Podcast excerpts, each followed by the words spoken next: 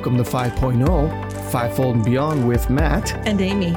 In the 5.0 podcast, we're going to peel back the layers of the Ephesians 4 model, revealing a thriving church, ministry, or organization.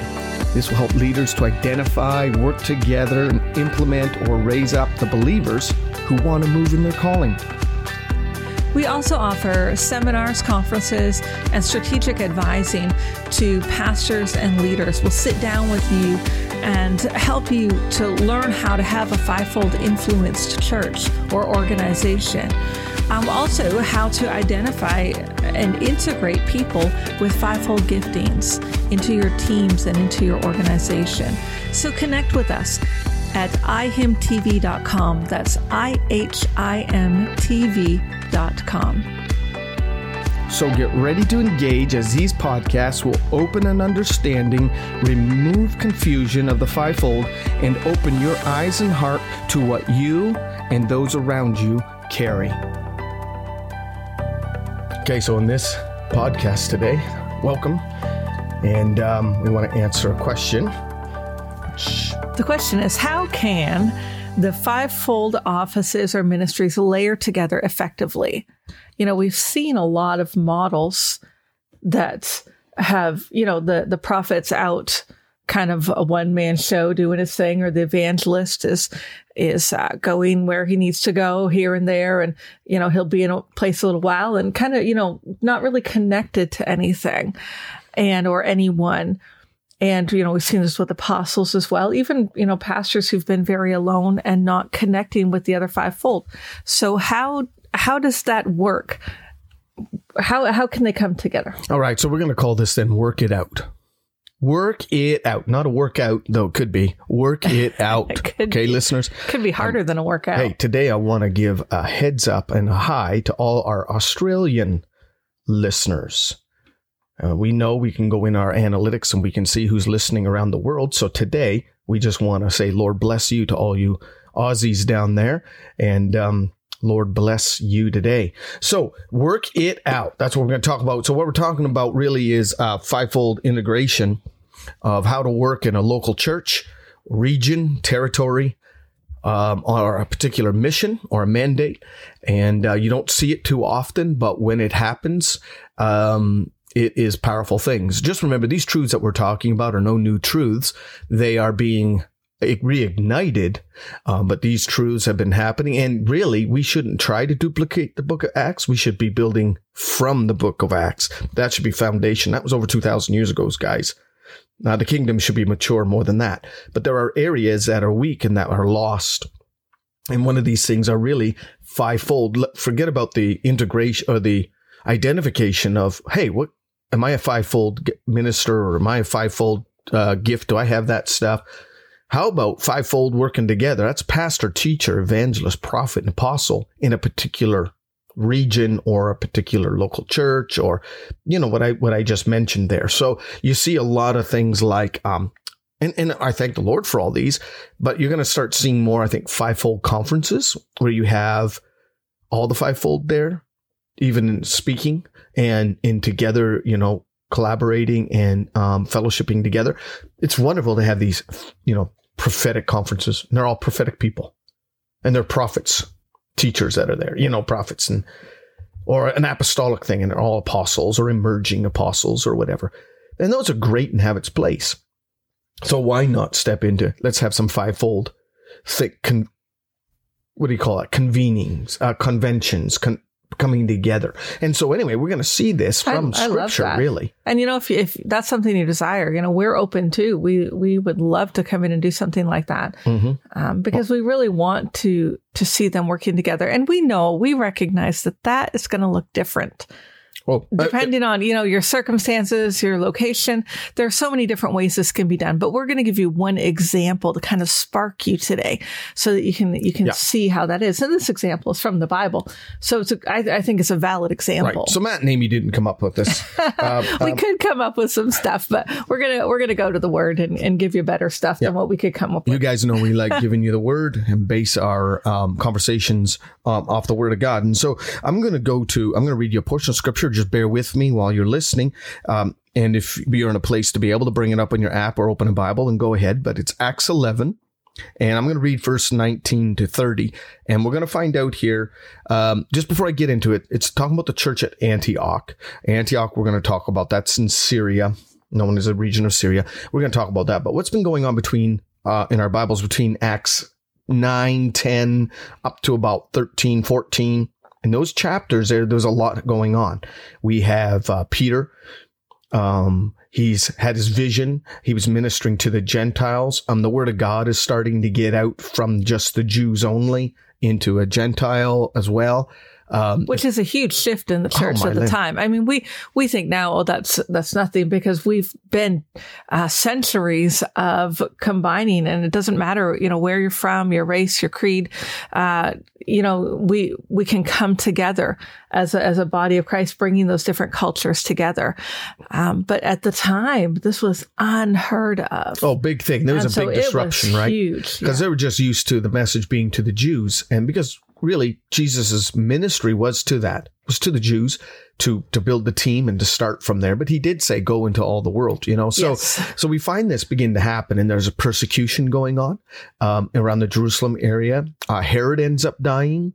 Uh, Peter gets arrested. Um, Stephen is stoned. Stephen is stoned. So persecution comes into the church. The a famine will be coming up shortly, soon. Yeah. Um, so there's a lot of shifting going on uh, politically as well as geographically. Um, there's a ripple effect that's beginning to converge, but spiritually something was beginning to explode. So from the persecution, the believers, that's what they were, you know, of the way, they were the believers, they were uh, dispersing out of Jerusalem. Um, the 12, the, the 11 apostles at that time, or 12, I think they, yeah, they already got the 12th one.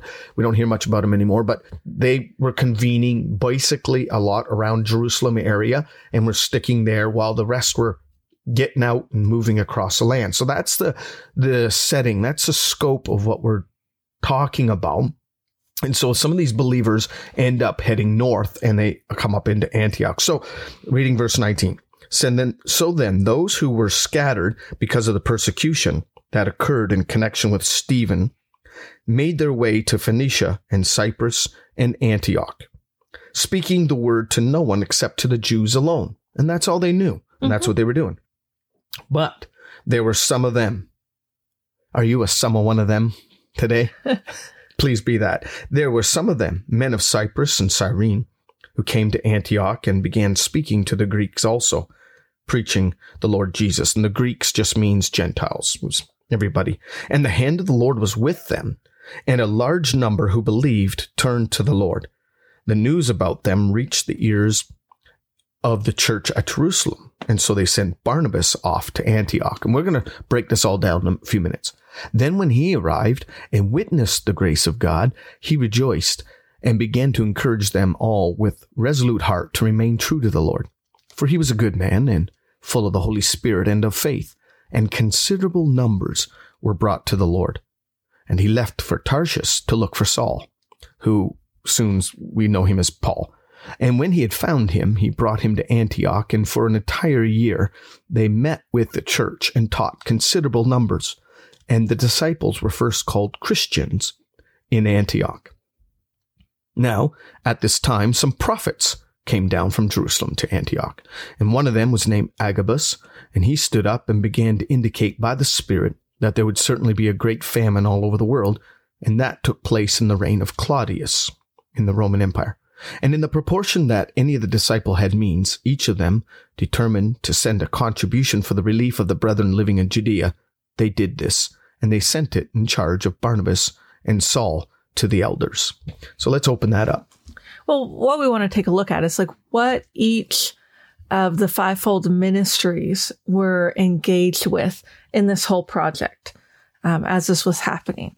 So let's start with the apostles. Well, do you not want to start with the apostles? No, we're going to talk about the marketplace because that's oh, okay. what took place when they were scattered. They were beginning to be scattered. They were they were believers. We call them marketplace, you know, leaders or or believers. They went into the marketplace. They didn't really have uh, any schooling other than that. man. They were on fire for God, and um, they were being persecuted for that faith. And so they went up into this region and started telling people about Jesus.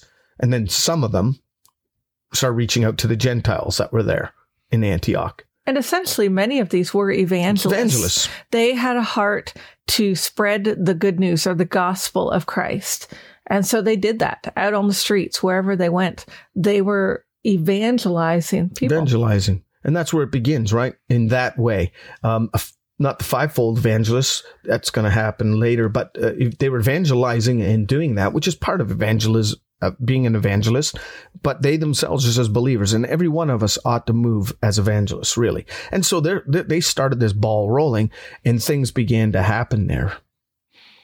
And so then what was happening? I am going to put the apostles in here because, see, apostles now. Uh, of a region, of a nation, you know, whatever your scope is, maybe it's just of, you know, your local church, but apostles need to have their ear to the ground.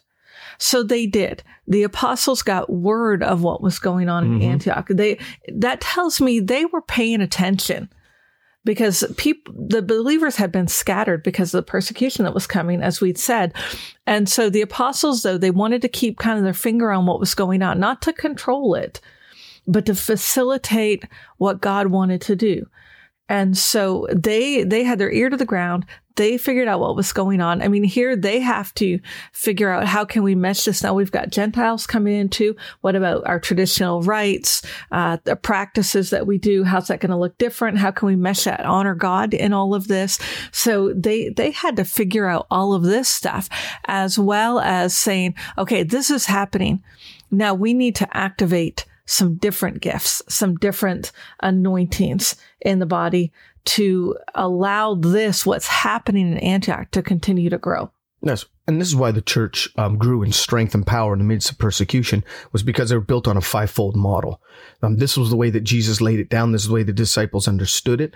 And we've moved away from that. And I don't want to get it. That's a whole other discussion about how, why the, the church now in, in general terms, um, has stepped away from that, but it's being restored.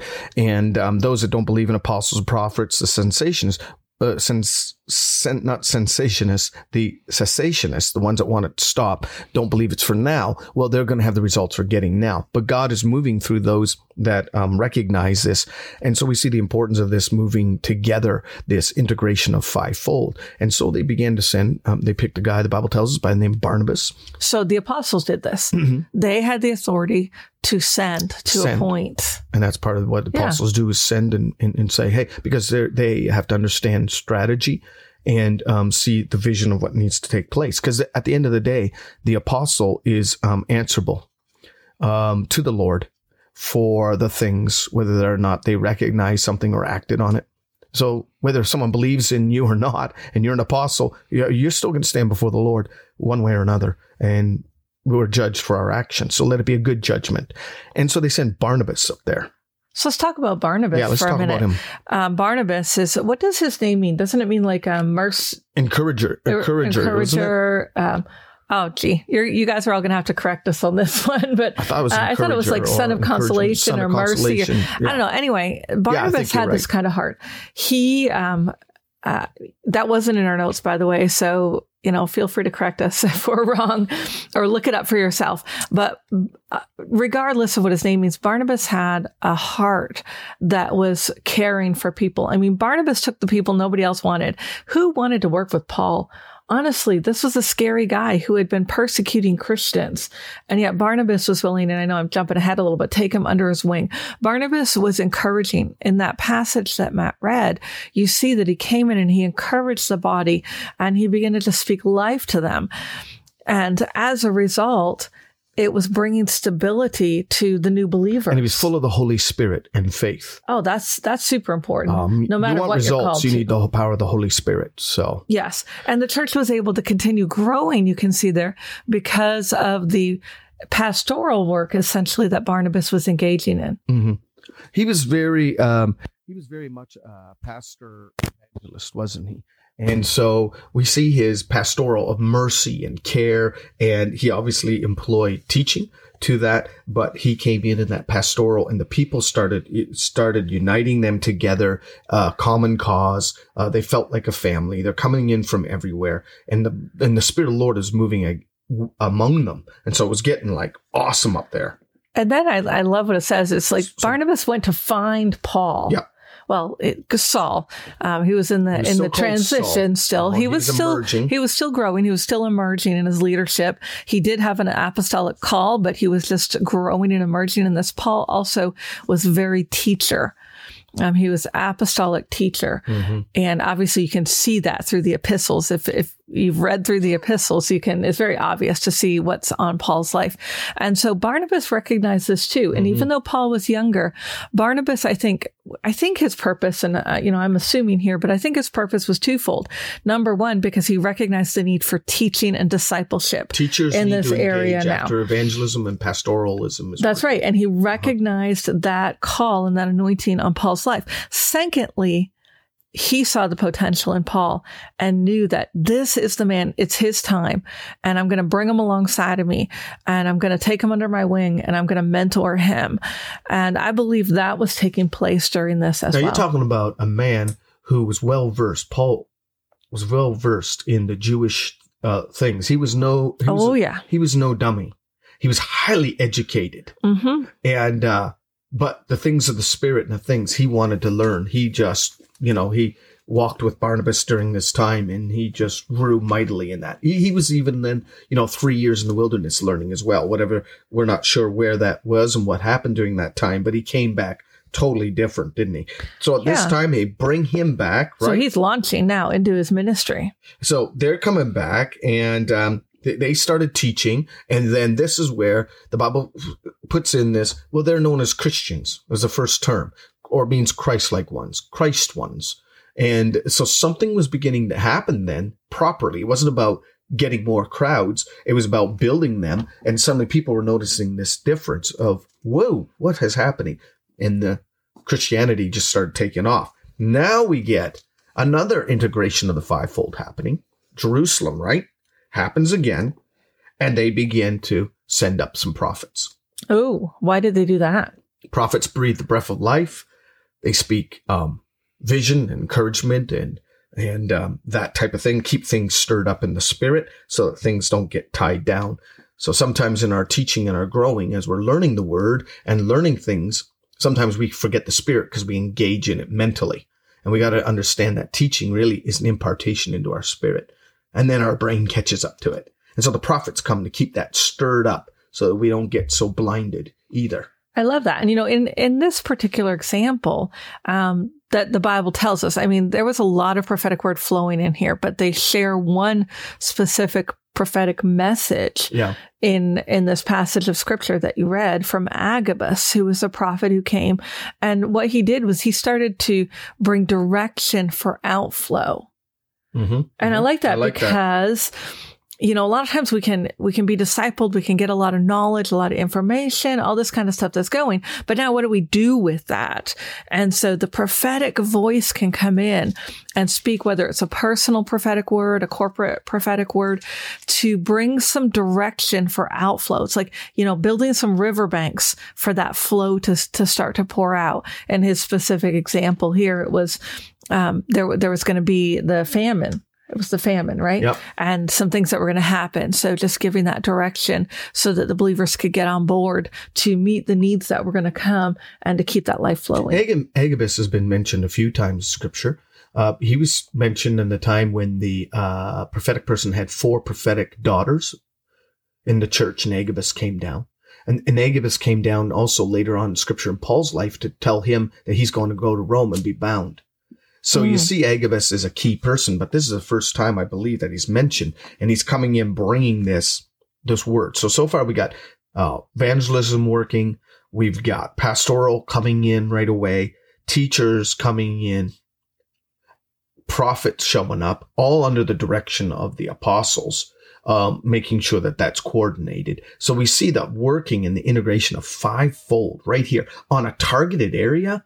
Oh man, that's just powerful when that works. It is. And you know, within a couple of chapters, we've got, and Yeah, l- let me just read yeah, the first verse of Acts 13, um, where it says, Now there were at Antioch in the church that was there. Okay, so the, the church has been established. Established. This is what's happening. Now there are prophets and teachers, Barnabas and Simeon, who was called Niger, and Lucius of Cyrene, and Manaen, who had been brought up with Herod the Tetrarch, and Saul. And so all of these are are coming together. It's like a gathering place or a um, uh, a petri dish that's incubating the the birth of these these gifts and these ministries. Some are coming in, but I believe also some were being raised up Sure. Oh yeah. in that area. And and it says while they were ministering in verse two to the Lord and fasting, the Holy Spirit said. Set apart for me Barnabas and Saul for the work I've called them. Then, when they'd fasted and prayed, they laid their hands on them and sent them away. So the now Ghost. it's like coming full circle. What God was doing and sending people there to build, to bring life, and all of that. Now they're taking a piece of them and sending it out again. Right. And why? So that this can continue because we see that Paul and Barnabas, as they went on their, that, that was their first missionary journey. And as they started to go forth, uh, that this was being reproduced across the known world. They were building churches. They were start now raising up Timothy's and So there was no, there was no, at least scripture's not recorded about it. There's no jealousies, insecurities, threatenings. Everybody valued what each one brought to the table. And I believe when you have mature and he, and see Paul, Saul, because later on when he, uh, on, on in scripture when he faced a, a witch, then that his name was changed to Paul and never went back to Saul. So he's emerging, but he was still were with uh, Barnabas, and there was not a tension at that time, and they were still together. So he was still under that. They they were not all threatening, insecure, and jealous of one another. They value what each one carried, and so the church that was established at Antioch became an uh, apostolic center.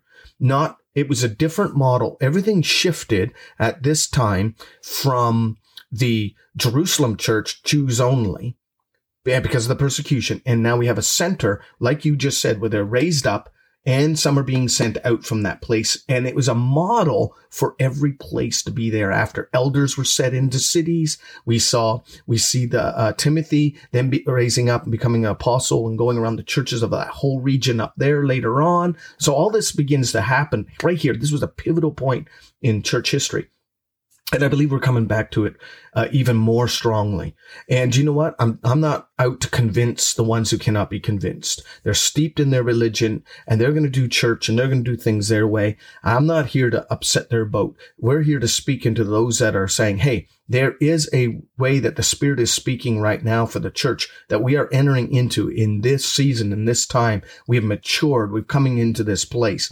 And how is it how do we work together? And so instead of us all trying to to to outshine another we begin to value one another and work together in a strategic biblical ordered way. And we'll see the results that we've been desiring. So Most definitely. I mean, I, Oh. gone are the days of, well, the days should have never come. Let's put it that No, way. right. Of lone rangers, of being an island unto yourself out there trying to do the work of the ministry. yep It's, you know, you're, you're beating your head against the wall sometimes with minimal results. But when we work together in collaboration to see God's kingdom come, and that means, you know, putting aside territorialism hmm and and just not letting that play a part in keeping you from bringing in the people if you're a pastor or have a local center from bringing in the people who need to be brought in and you know just just allowing that collaboration so that the church can grow. And that was key.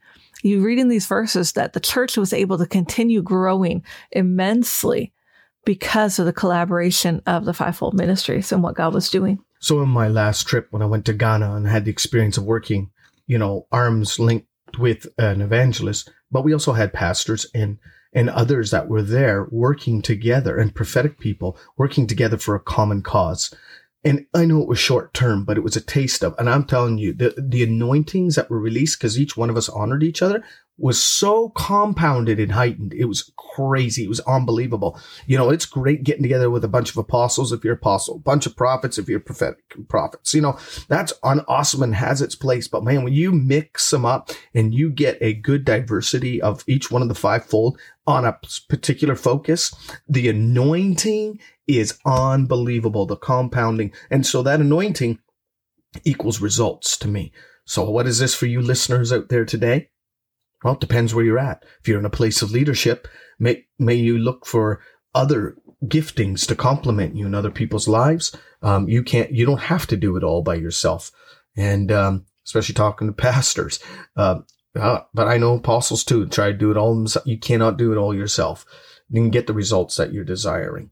And so be open to the Holy Spirit today and see your connections and your networks, what God has put together in relationship and put time into the proper relationships to build the kingdom of God. So, thank you for listening. If you haven't subscribed, go ahead and subscribe to this. Share this on any of your social medias. That would be awesome. Um, we are growing and the podcast is reaching a farther audience, and we thank you for that. And we know the Lord's taking this message to the body of Christ. And so, as I encourage you, look for the fivefold and live beyond.